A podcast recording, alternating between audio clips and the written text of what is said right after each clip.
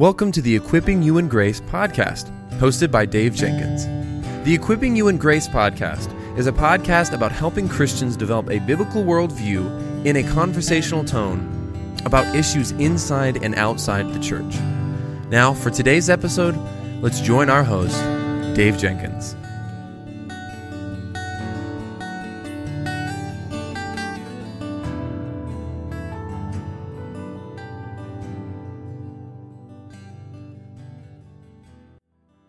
Welcome back to the Equipping You in Grace podcast. My name is Dave, and I'm the host for this podcast. And with me today, I have my new friend Rusty. Rusty, welcome to the Equipping You in Grace podcast. Thanks, Dave. It's great to he- be here with you. It's great to have you, man. Can you just tell us a little bit about yourself? You know, your life, marriage, ministry, and what ministry projects you're working on? Yeah, absolutely. So um, I am starting my ninth year. I'm a professor at College of the Ozarks in Southern Missouri, uh, Christian Work College. Been married to my wife for 16 years years, and we've got four kids, um, two girls and two boys. And when uh, went to met my wife at undergraduate um, at Carson Newman College, and we got married soon after that as I was studying at Southern Seminary. And after uh, graduating from Southern, uh, God called us to West Africa. So we had an opportunity to, to move with our two girls at the time uh, to teach at the Cameroon Baptist Theological Seminary. So that was really kind of God's way of um, exposing me to teaching ministry and to thinking about theological education and specifically theological education education overseas. And I, and I mention that because I do think that that time was actually pretty formative, even in thinking about this, the, the book that I've been working on on blessing and really started to see the significance of the idea working in a West African context and,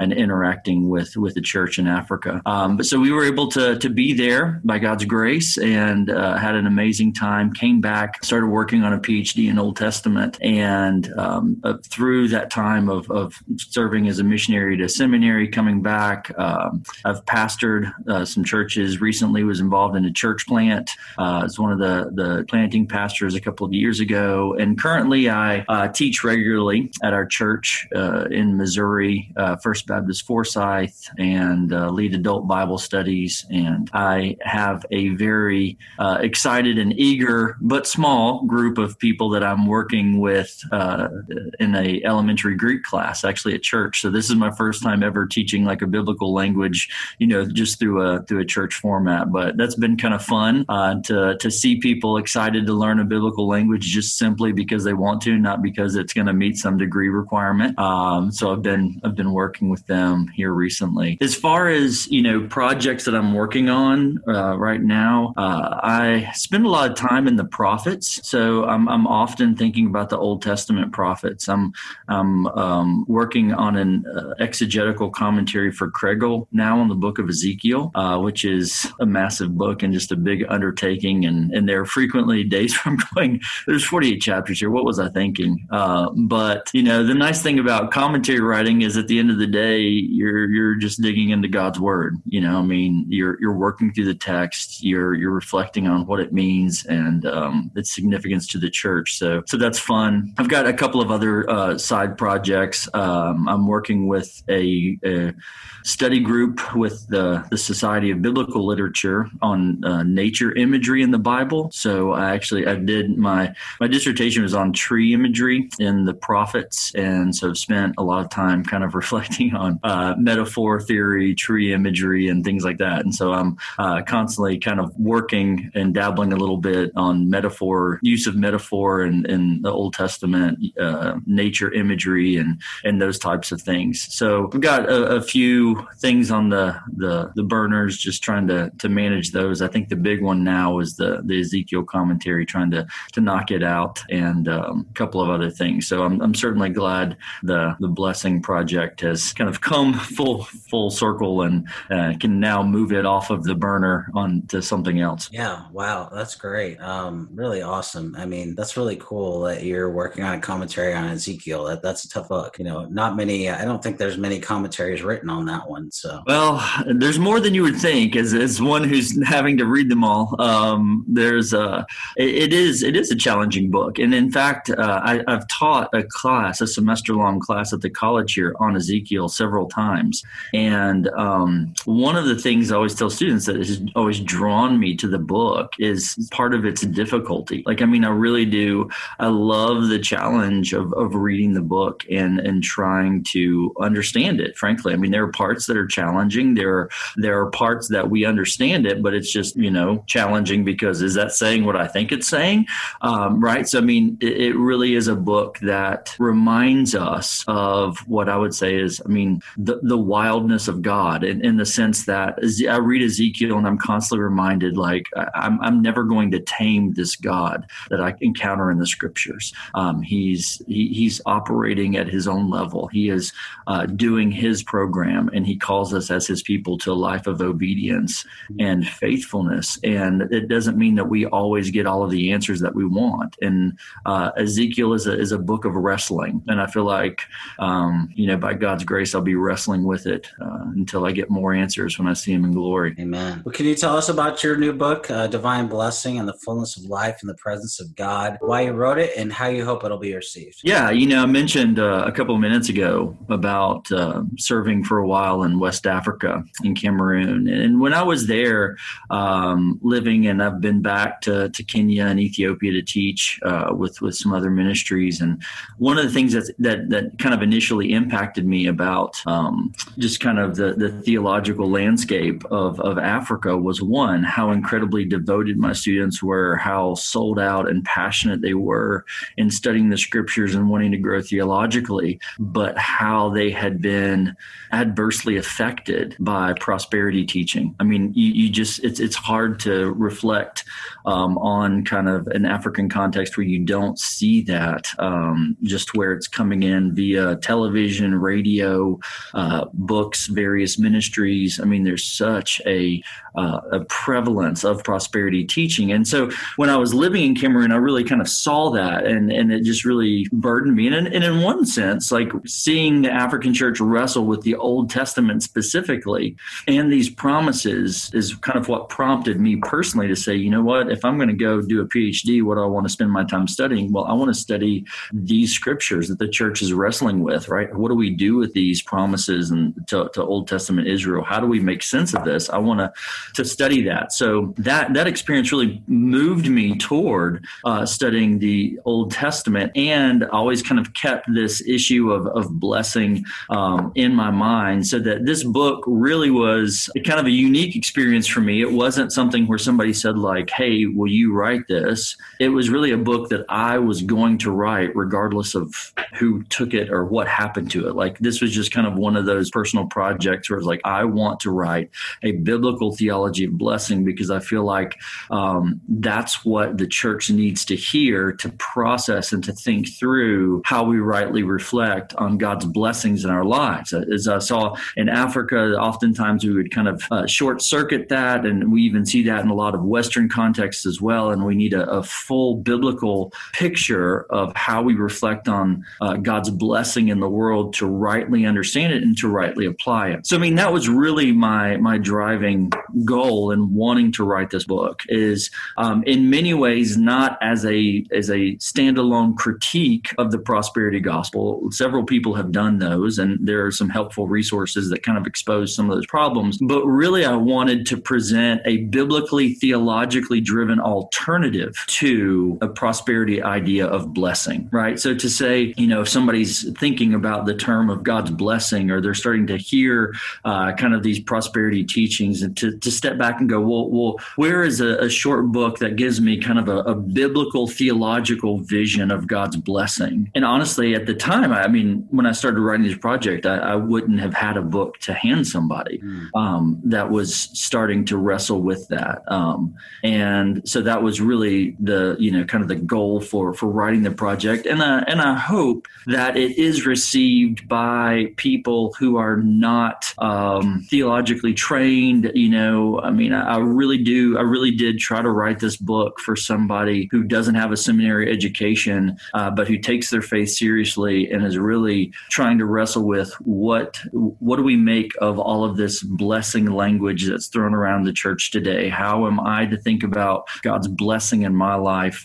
Um, I, I really do hope that this serves as a as a helpful theological guide uh, to people reflecting on those those questions. That, that's really good. I, that's what I love about this series. I mean, even even for us, you know, my training was in the Bible and seminary and those types of things, and even for somebody like me who has formal, you know, master's level, I have like a, over a hundred credits the master's level mm-hmm. um, kind of training in the Bible. I'm learning stuff in these books too. Mm. So it's just one. Like I was telling my wife asked me, she's like, "Do you are you like?" She wasn't asking to be like mean or anything, but she's like, "Do you feel challenged in any way?" I'm like, and then I pointed to these because I just read your book. I'm mm-hmm. like, you know what I like? I like these types of books because they take it, they cover a whole theme, and I'm like, wow, you know, that's really interesting how it unfolds. I mean, even though I've read the Bible and read the Bible, read the Bible since, yeah, I, you know, it's still like, wow, that's so like it's new. It's not. I mean, it's new. It's it's it's not new in the sense like it's new revelation. It's just mm-hmm. new like the way it's put together and it traces a theme, and I just think that's so fascinating. So I, I highly recommend this whole series uh, to people often because it's you know it, it just opens up our understanding to the Bible, how, what what it teaches, and you know obviously how it relates to the gospel and everything. So I think really I've done a good job at that. Um, you know, you were talking about the prosperity gospel. Uh, how has the prosperity gospel affected how Christians approach the subject of divine blessing? Well, that's a I mean that's a great question. It's a it's a very big question, right? Um, I mean, uh, Kate Bowler wrote a, a very interesting book uh, that I, I reference in my book. It's called Blessed, and it's it's really more of almost kind of a sociological study, right? Of of just kind of what is the prosperity gospel in America, um, and how uh, has it impacted um, kind of Western Christianity? And I mean, anyone who's asking that question, I mean, uh, Kate Bowler's book is, is a fabulous place to start. Just kind of to say, where do I get the landscape of what the prosperity gospel is? But she even alludes to the fact like it's kind of hard to even define. Like in one sense, you can have a conversation and talk about the prosperity gospel, and people nod heads, and we all understand it. But then when you try to like write some definition out, like it gets kind of squirmy. You know, it's it's kind of hard to say. Um, so I mean, to to not be you know slippery and try to sidestep a question. I mean, I think that uh, ways that Western Christianity has talked about blessing, and specifically what we think of as prosperity teaching that can float around, you know, Pentecostal circles and things like this, is is really a failure to recognize the biblical theological movement of God's promises to His people in the Old Testament and how those promises find their fulfillment in Christ. I think that's the real breakdown. And and I mean, in, in one sense, like I don't feel like my book is doing anything overly groundbreaking other than saying like, hey everyone, when we talk about God's blessings, let's not forget forget about Jesus because I feel like that's what so often happens is that Christ is is kind of taken out of the picture and for many in the prosperity movement and um, and lots of other places in the world majority world um, you know kind of the, the southern church there's a real emphasis to read the Old Testament scriptures as a word written directly to me so if if I'm in an African context and in, in, a, in a South American context or uh, some of these other contexts, there's a there's a, a challenge there for people read the Old Testament scriptures, these promises given to Israel, and they absorb them directly as God's word to me. Um, I use the example in class to the extent, I mean, uh, I, I had a student one time in, in class tell me that he knew of a church that was going to another village and walking around the village to fulfill God's word given to Joshua that everywhere your feet walk, I've given you. Mm-hmm. And and they were reading that right as, as a word coming directly to them to be carried out in that way. And I think for many in the prosperity movement, like they love the Old Testament. This is the irony. This is the interesting fact of, of kind of the prosperity movement. They love the Old Testament. Um, the a couple of summers ago, I went to the public library and I checked out, you know, like 25 Joel Osteen books. Um, brought them home, yeah, uh, and uh, I, I didn't read them all in their entirety because they say a lot of similar things. But as I'm working kind of through them systematically, because I wanted to get an idea of like what you know, I mean, uh, what is Osteen saying? Like what what's what's going on here? I mean, he loves the Old Testament. His books are full of Old Testament scripture, and in fact, you you almost have a hard time finding him talk about the New Testament because his books are looking at Old Testament texts and applying them directly to us. But there's never a discussion about how these Old Testament promises find their fulfillment in Jesus. And so I, I think that one of the great problems that the prosperity movement has is that they reflect on God's blessings without seeing the full extent of God's blessing. So I mean, I don't I don't want to you know uh, label Kari Jobe and, and, prosperity movements or anything, but I, I, recently had a student come up to me after class and say, "Hey, you know, Dr. Osborne, have you heard uh, this song by Kari Jobe called The Blessing?" Because uh, he knew I was working on this this project on blessing, and I was like, "No, not really," but I, I sought it out and I, I listened to it. And there's an interesting part of the song where she's like calling out, you know, may the may God give you favor, may God give you favor, and calling for us to to receive God's favor. And in in one sense, like, yeah, I'm happy to pray that God would exercise His His favor upon His people. But as those who are united with Christ by faith, we are no longer in sackcloth and ashes praying for God to show His favor upon us. We have received God's favor in Christ. Now, can we continue to pray that God would bless us in various areas of our lives? Absolutely. But I feel like the prosperity gospel fails to recognize the fullness of blessing that comes to us in salvation by Christ and ultimately by receiving the Spirit of Christ. That, that uh, the New Testament picture of blessing is bound up in both our Christian salvation and our reception of the Spirit. It's not just tied to a how do I get more cattle and more kids Old Testament vision of blessing. It's how do I come to understand the fullness of who God has created me to be? And that is already well underway in the gospel. So we're not trying to figure out how to get God to bless us.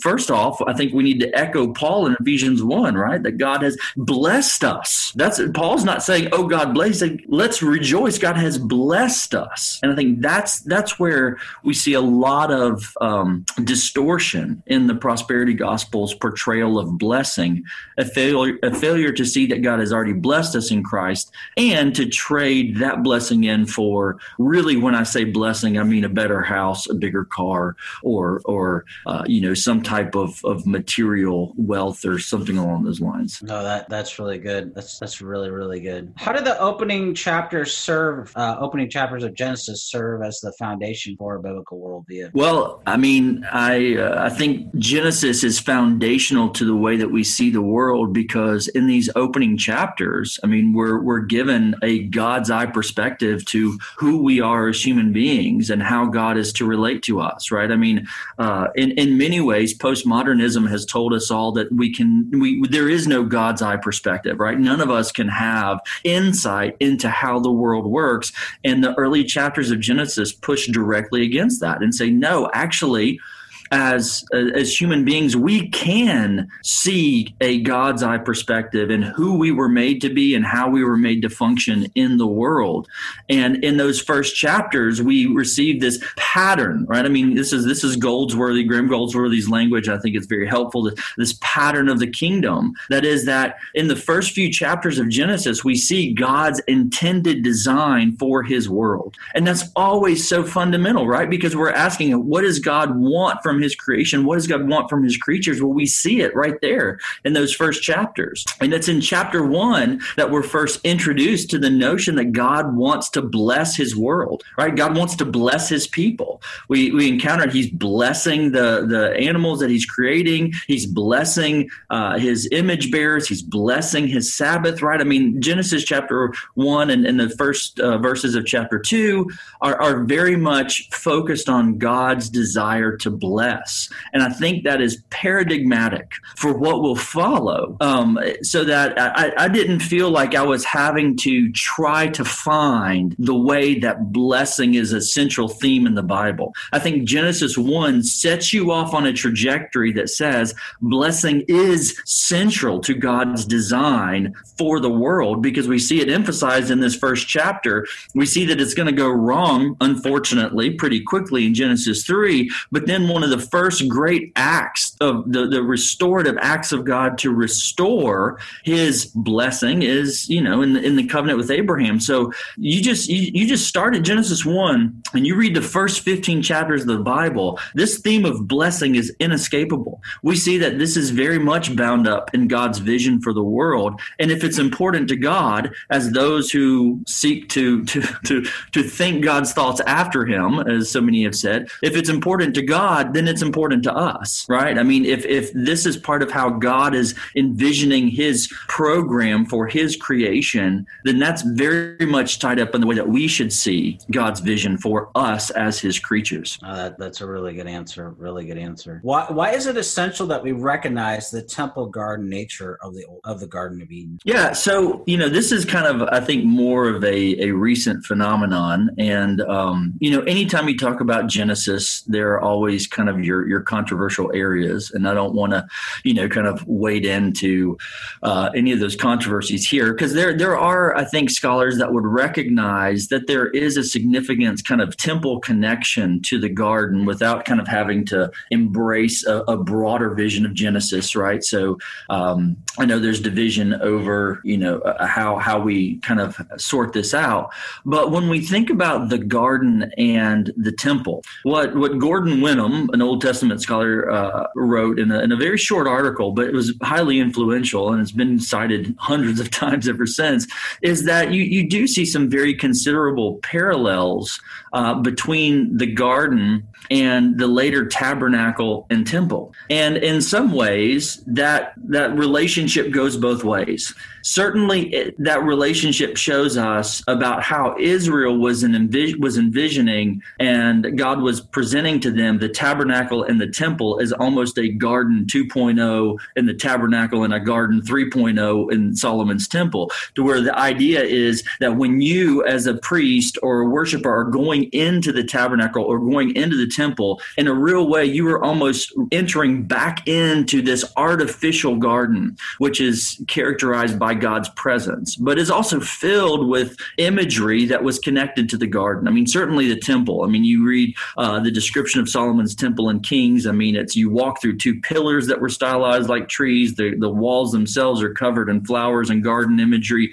Uh, many scholars, uh, you know, uh, believe that perhaps even the menorah was in the shape of a stylized tree that could have represented the tree of life. And then you've got the cherubim um, on the curtains separating God's presence, just like they did on the east side of the garden. I mean, there, there's a very intentional parallel structure, especially between Solomon's temple and the garden, and that tells us very much about what the idea of the temple was. It was re- it was entering again into God's presence, albeit mediated and, and cut off by these cherubim. But I think that also helps us look back and to think a little bit about what Adam's role in the garden was. That um, we see these two key words in Hebrew to avad and shamar. He's told that, that, God put the man in the garden to avad and shamar, to work and to keep.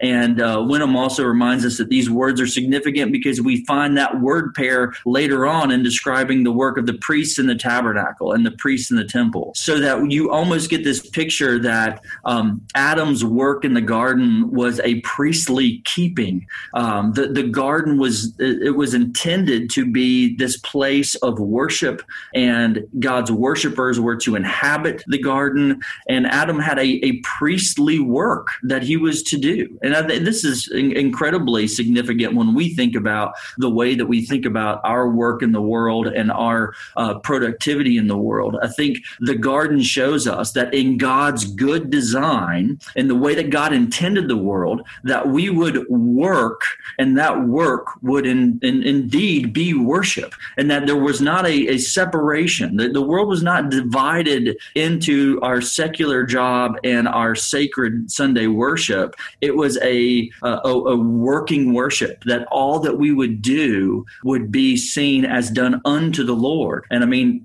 does Paul not tell us that, right? This is not something new in many ways. This is what the New Testament tells us. Whatever you do, do as unto the Lord, um, no, whether you eat or drink, you know, uh, do all things to the glory of God. The New Testament has this holistic vision of the Christian life lived in obedience and faithfulness to the to the Lord in every area. And I think these early chapters of Genesis portray Adam and Eve as kind of working in this priestly vice regent role in God's garden to say that yes, that was God's design from the beginning, that we would exercise this role as as priest and vice regent, as one who is exercising God's authority um, on, in His world and reflecting His image and bringing glory to Him. Yeah, that's that's really great. How how important is Genesis three fifteen to the unfolding story of the Old Testament and to the unfolding story of redemptive history? Um, well, I, mean, I, know. Yeah, yeah. Uh, Genesis three fifteen is is a, a very um, enigmatic text. I think that's a good way to describe it. And you know, if you're if you're listening to this and you're not familiar,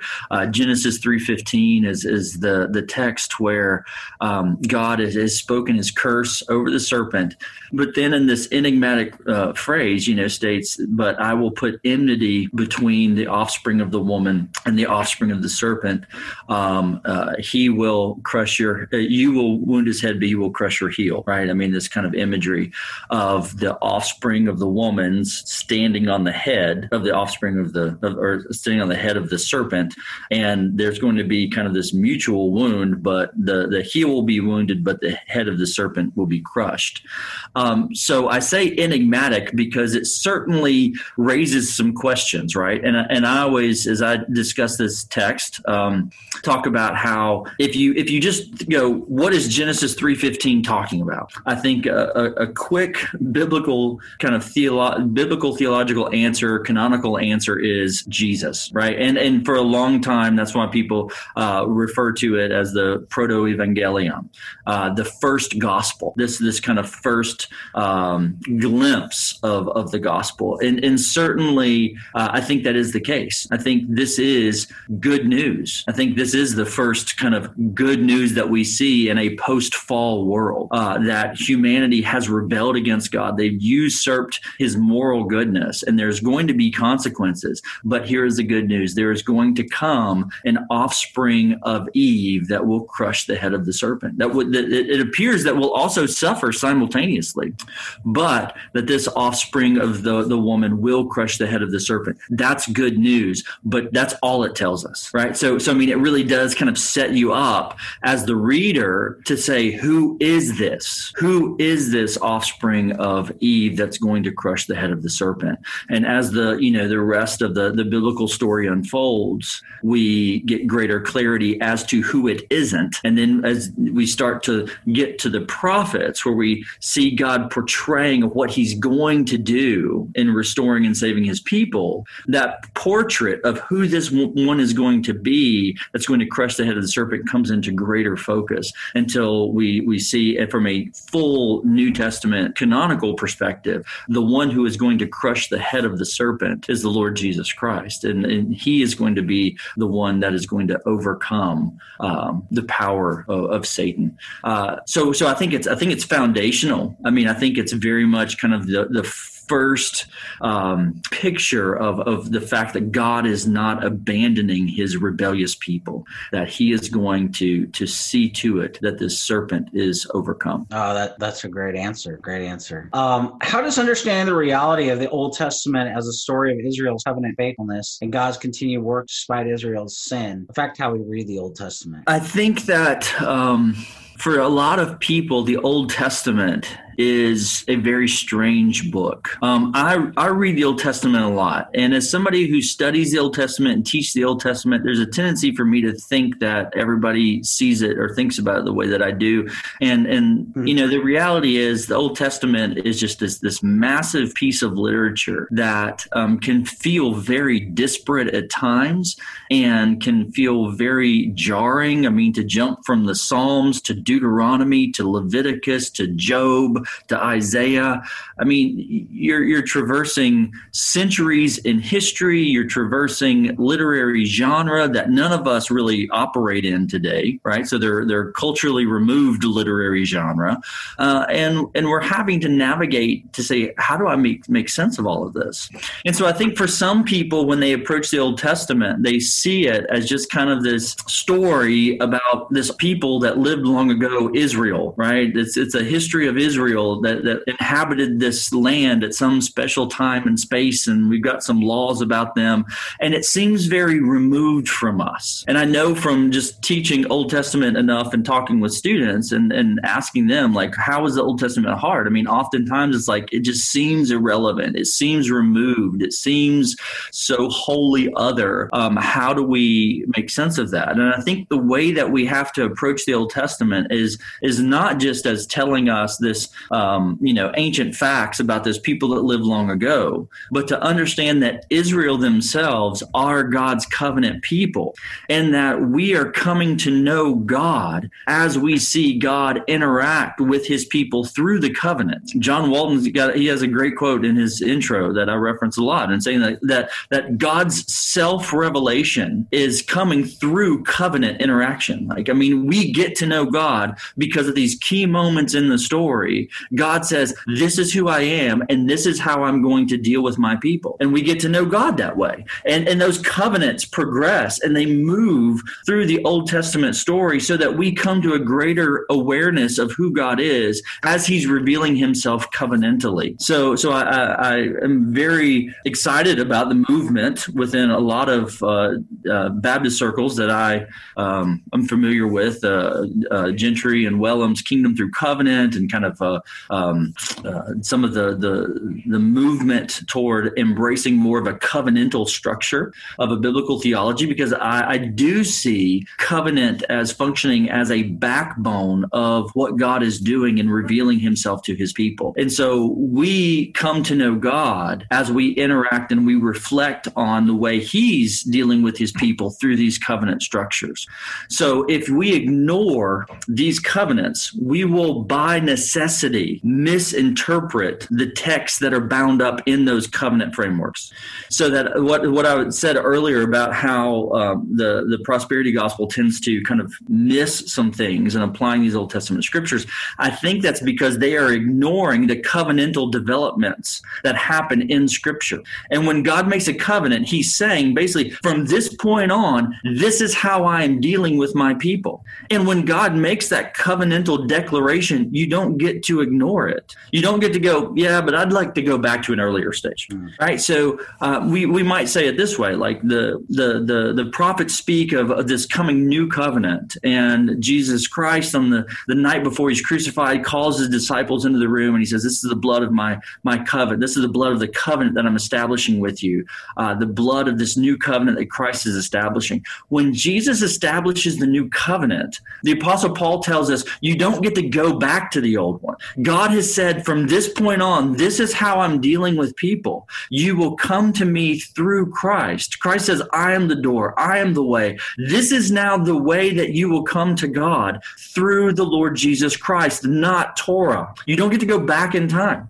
Um, and so I think that covenant is absolutely foundational for the way that we understand Israel's interaction with God. And ultimately, that ties into how we relate to God as new covenant believers. And that is foundational to how we read these Old Testament texts. We need to always recognize the covenantal framework that's giving a context to these Old Testament passages talking about blessing and, and then find, okay, how does that apply with to, to Israel in their covenantal setting? But then how would we bring that into a, a new covenant framework as God's people? That's that's really good. You know, I just reminded as you're talking, it's like people read these stories, right? They read the Old Testament stories. Like, oh, this happened in this person's life and this so we you know we can take lessons you know from their life yeah. and uh, but but larger than that we should see you know, I'm just reminded. I'll use a famous example. You know, um, uh, David defeating, uh, you know, Goliath. What what people miss is David didn't. He showed up on the scene, but he, there was a reason for that. He came. The text tells us that he came at just that right time where Goliath was blaspheming the people of Israel. He and he was agitated. He was upset because the people of Israel were doing nothing, nothing to you know put him down. Mm-hmm. Um, you know, and I know people take that you know oh, the stones and those type things. I'm not going there. But it's the, the point is, I think, is that God is sovereign. You know, God sovereignly brought David at that time in, in that in that period of history, raised him up. You know, he, he was a shepherd boy. He had just been anointed uh, um, to lead the nation of Israel, although, you know, we know that's not till later. And um, but but he was there, you know, and he, you know, he found out what was happening. And then, you know, he ended up killing Goliath. And what we see there is that God is like you're saying, God God is sovereignly at work in the lives of people. Um, and so we miss that if we just say, oh, well, the story is about throwing stones. You know, mm-hmm. we, we need to have, you know, an understanding of what's happening with the stones. Actually, I think the story is about the sovereignty of God in the life, you know, David and the people of Israel overthrowing, um, you know, the enemy, the enemy, which is Goliath. And there's, you know, the unfolding drama therein. It's a pivotal moment in the book of First First Samuel, and that's so often missed. Yeah, yeah,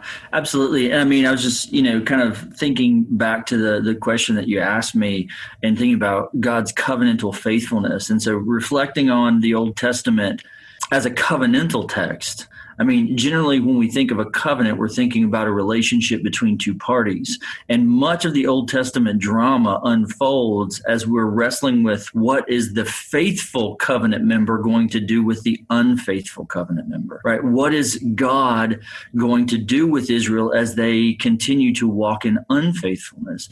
And one of the great places we see, and I alluded to it earlier, is, is just in these first chapters of Genesis, where God's covenant faithfulness and God's commitment commitment to his desire to bless is played out in the life of, of Abraham, right? So that we, we see this commitment of God. He, he's entered into this covenant relationship with his creatures, with his uh, image bearers, and he's so committed to it that he calls out this new family and he says, Through you, I will bless all the families of the world. That, that God is going to keep his uh, covenantal commitment to, to, to produce blessing for his creatures the way that he uh, blessed them in Genesis chapter 1, the way that he re blessed them, we might say, uh, after the, the flood with Noah and his sons, that God continues to bless his people, even when they rebel, even when they want to build a tower uh, up to him and, and they want to take up there and make a great name for themselves and, and bless themselves.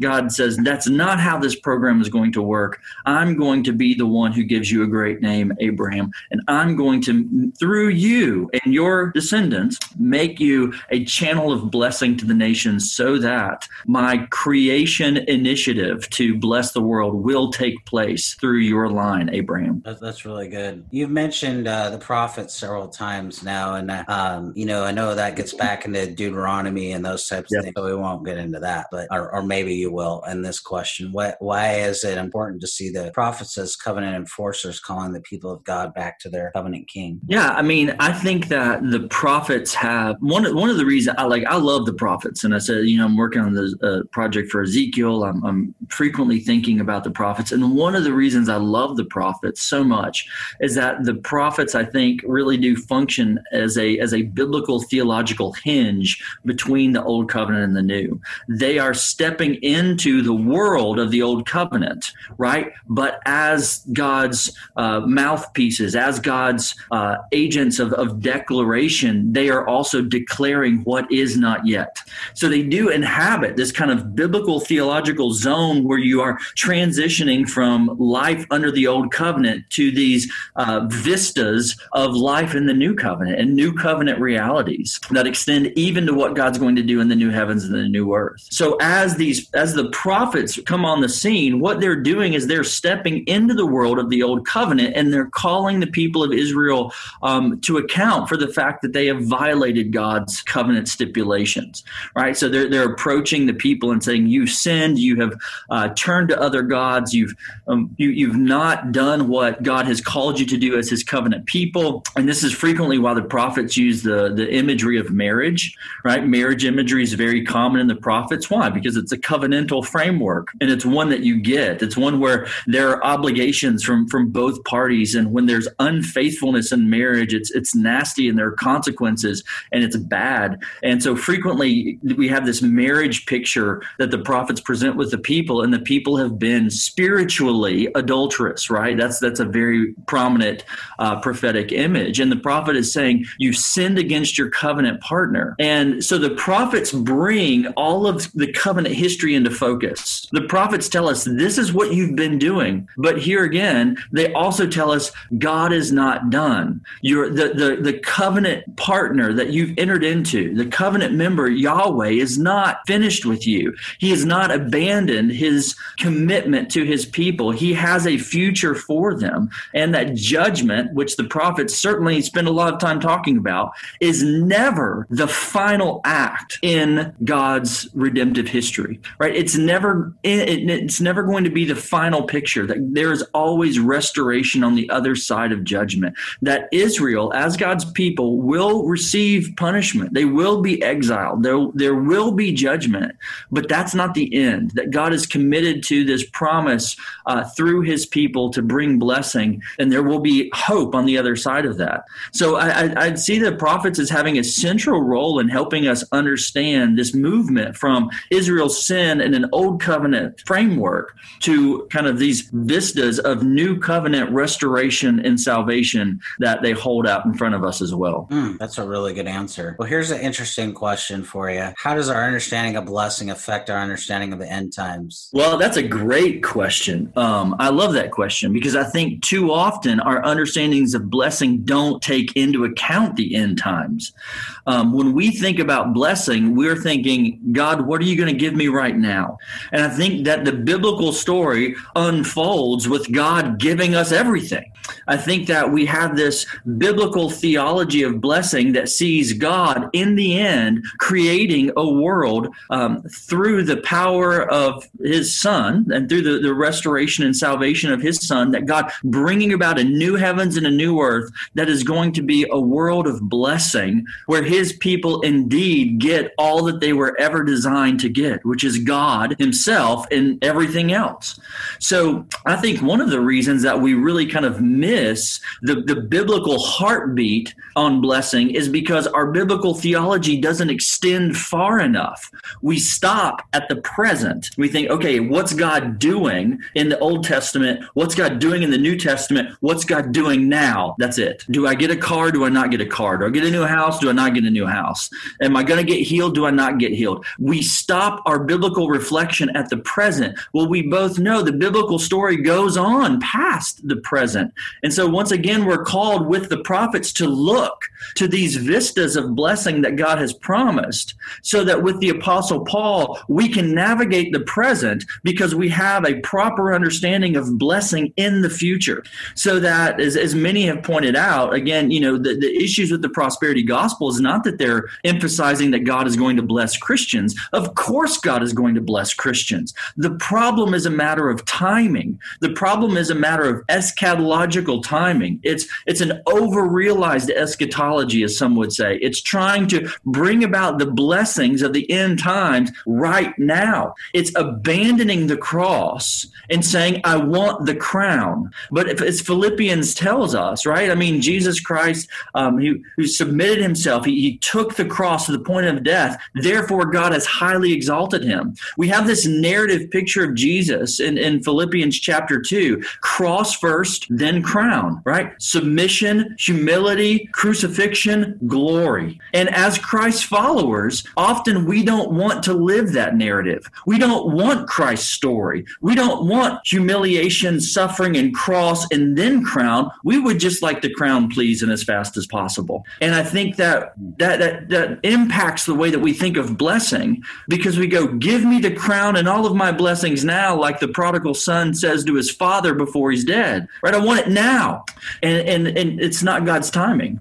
God has a time where He's going to give His people all things. I would argue that we see this that that there will be this new heavens and new earth where God's creation and His people are fully restored to everything that God designed, but it's not now. And so that's what creates the tension we feel between understanding the fullness of God's blessing and making sense of my life when I don't get the good things that I think that I want. Mm, great answer. Great answer. Well, Rusty, where can people go to find out more about your work online, either on social media or otherwise, brother? Well, I know uh, Crossway should, I think they have a, the website up and going for the book, um, uh, Divine Blessing and the Fullness of Life in the Presence of God. Uh, I think you can pre order it at, at Crossway if, if, people are interested in that.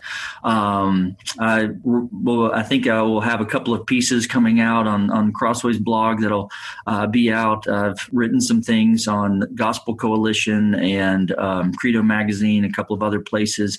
Um, but yeah, I mean, I would direct anyone that, that really wants to uh, get their hands on it, just go ahead and, and pre order. It should be coming out, I believe, in October. Um, so I'm excited to, to see this project come to fruition and, and pray that the, the Lord would use it to, to help all of us um, reflect more rightly on what it means to experience the fullness of life in His presence. Wonderful, Rusty. Well, I, I really have enjoyed the conversation today. You've done a great job get, helping our listeners understand this subject more. I want to encourage our listeners to go ahead and pick up this book. You'll really enjoy it along with the rest of the series. So thank you, Rusty, for your time, brother. Thanks a lot, Dave. I've enjoyed being here. Thank you.